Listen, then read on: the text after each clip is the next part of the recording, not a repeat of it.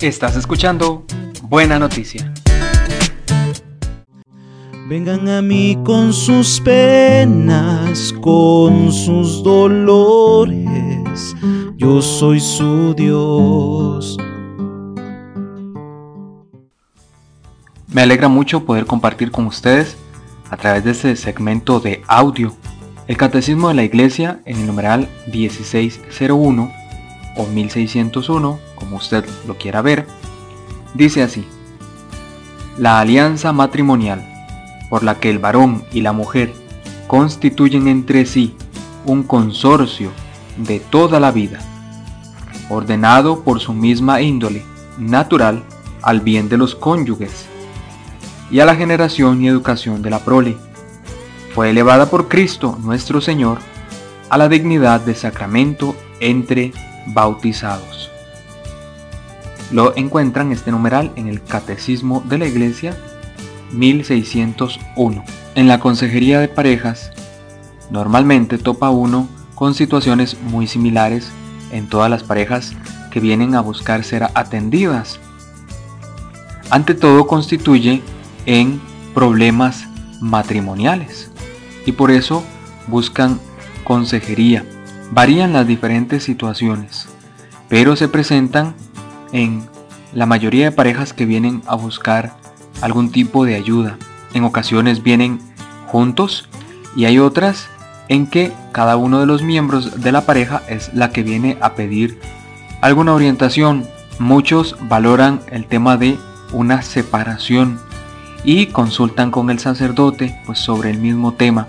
Y es cuando uno tiene que primero presentar un panorama sobre el asunto para poder iluminar un poco la conciencia de esa persona y se le pide a la persona contar su, su historia, contar cuál es esa inquietud que le ha traído. Cuando hablamos de la separación matrimonial, hemos escuchado el matrimonio, la unión de la pareja, sacramentalmente hablando, constituye una alianza, un consorcio, un pacto ordenado a toda la vida y que tiene como fin el bien de los cónyuges y también la procreación de los hijos. Para eso es ante todo que las personas se unen en matrimonio sacramental, para buscar el bien mutuamente y luego, cuando hay familia, cuando hay descendencia, poder educar y criar a esos hijos juntos. Hay mucho que está en juego cuando hablamos de una separación no voy a referirme a ningún punto específico. Hay varios elementos por los cuales una persona puede llegar a tomar esa decisión. Pero cuando alguien me pide un consejo, como les decía, lo primero es tratar de construir un panorama sobre la relación matrimonial que se ha venido viviendo. Cuando ambas partes son las que se presentan a la consejería, uno puede escuchar el punto de vista de cada uno de ellos sobre los temas a tratar. Cuando es solo uno de ellos el que viene, pues solo nos quedamos con una versión. Y por eso, ya sea que estén los dos o que sea solo uno, el sacerdote tiene que tratar de iluminar. Nunca tomar una decisión por ellos. Les corresponde a ellos. Son asuntos matrimoniales. Son meramente problemas de la pareja. Por eso es que en pareja se tienen que resolver. El sacerdote es el que ayuda a iluminar un poco los caminos que hay. Y cuando ya se plantea la pareja el tema de la separación, los caminos posibles son llegar a la separación física, emocional, afectiva o permanecer juntos. Esto dependerá de cada pareja porque todas las parejas son únicas y diferentes. Lo que yo les digo, insisto, es traten de poner en una balanza ambas opciones. Voy a tomar una hoja y voy a hacer una lista de las cosas favorables y las negativas que van a suceder cuando tome la decisión. En un lado voy a anotar qué pasaría si me separo de mi pareja, si terminamos nuestra relación y cada uno toma por su lado. ¿Qué cosas positivas pueden haber allí? ¿Y qué cosas negativas? ¿Cómo va a afectar a los hijos, si los hay? ¿Cómo me va a afectar a mí? En el plano emocional y material también. Y en el otro lado voy a notar qué pasaría si decido quedarme con mi pareja, qué cosas positivas y negativas voy a encontrar. Cómo afecta si permanezco con mi pareja mi vida emocional y cómo afecta a mis hijos y a mi familia. Y una vez que tenemos ambos caminos, y en ambas opciones lo positivo y lo negativo, entonces colocamos eso en una balanza. Y lo que más pese me va a dar la llave y la clave para poder escoger una de las dos opciones. Hay ambos caminos y ante esos caminos es la pareja y cada uno de los que componen esa pareja quienes tienen que decidir qué camino tomar, sabiendo que ante un camino y una decisión vendrán consecuencias.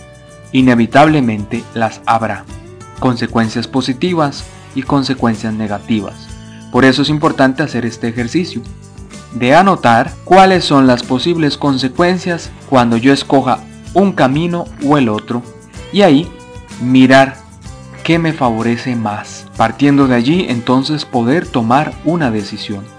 Los problemas matrimoniales, los problemas de pareja, los debe resolver la pareja. Deben ser responsables a la hora de decidir cómo resolver esos problemas. Pero cuando ya se plantea el tema de la separación, antes de tomar una decisión, es necesario, insisto, poder meditar y pensar lo que se va a hacer. Cuando hablamos de un matrimonio sacramental, como lo ha dicho el catecismo, sabemos es para toda la vida. Sin embargo, hay situaciones que pesan y ameritan una separación de los cónyuges. Hay otras en que el problema que se esté pasando puede terminar fortaleciendo a la pareja de manera que afiance más su vínculo matrimonial y le fortalezca más. Por eso, como las parejas son tan diferentes, tan diferentes son las opciones que se pueden tomar y no aplica lo mismo en una pareja que en otra. Hay ocasiones en que vale la pena luchar por aquel matrimonio y por esa relación, en que es necesario hacer el esfuerzo por levantar y restaurar lo que de pronto se ha venido al suelo y poder seguir caminando juntos y salir más fuertes de esa batalla, de esa lucha. Y hay otras en que definitivamente el camino a tomar es la separación. Por muy difícil que esto pueda ser, por muy complicado que parezca. Pero eso solo le toca a la pareja decidirlo, porque son ellos quienes conocen realmente su situación.